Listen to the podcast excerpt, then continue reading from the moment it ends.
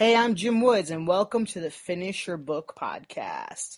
This podcast is brought to you by StoryCrafting.net.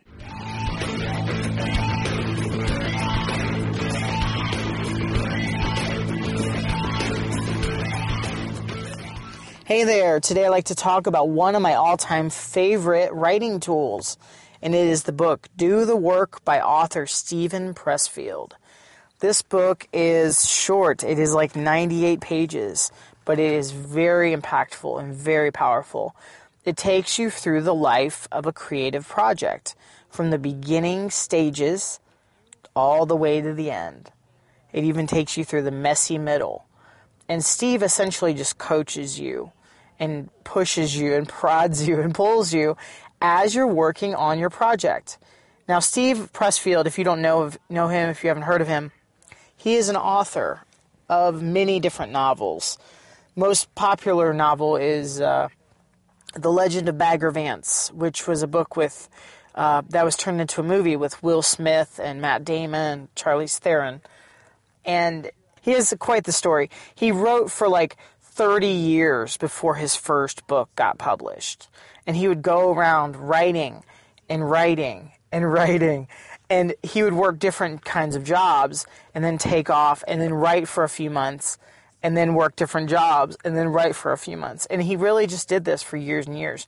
About 30 years, Steve Pressfield was driving trucks and working in fruit farms and any kind of job he could find first off, I have to respect someone that is that, you know, determined, that's stubborn in a good way to finish and to actually be a writer.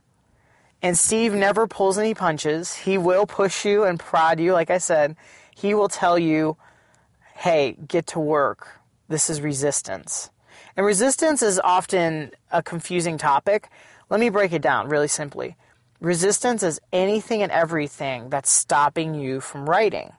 It's anything and everything that's stopping you from finishing your book.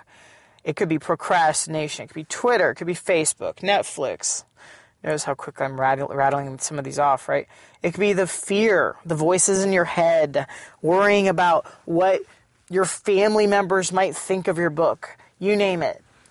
Resistance is always there and it's always lying and it's full of BS so you cannot listen to it. That is one thing that Steve kind of pounds in over and over in this book. The best part, though, is when he just tells you some of the most simple writing tips that you you probably already know, but it's great to hear them again. For example, start at the end and then work backwards. Or fill in a sheet of paper.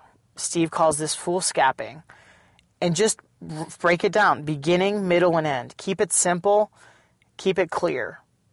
And then what do you do? You fill in the gaps.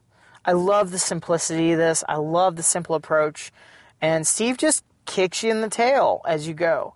He doesn't he's not going to let you quit. I love it. It's kind of like having your own like personal co- coach that is is ready to be a drill sergeant when he needs to be if you use this book as like a coach, if you use it for a momentum boost, it is like having a coach. I don't have to have Steve. I don't have to have Steve Pressfield's number.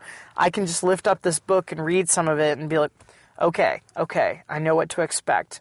In the middle, you have the belly of the beast, and then there's often a crash right before you finish, like right in the last part, right before you push the publish button it's just really helpful. I really like it. I uh, am going to put a link to it in the show description. If you click the info button, if you're on iTunes, you'll see it there.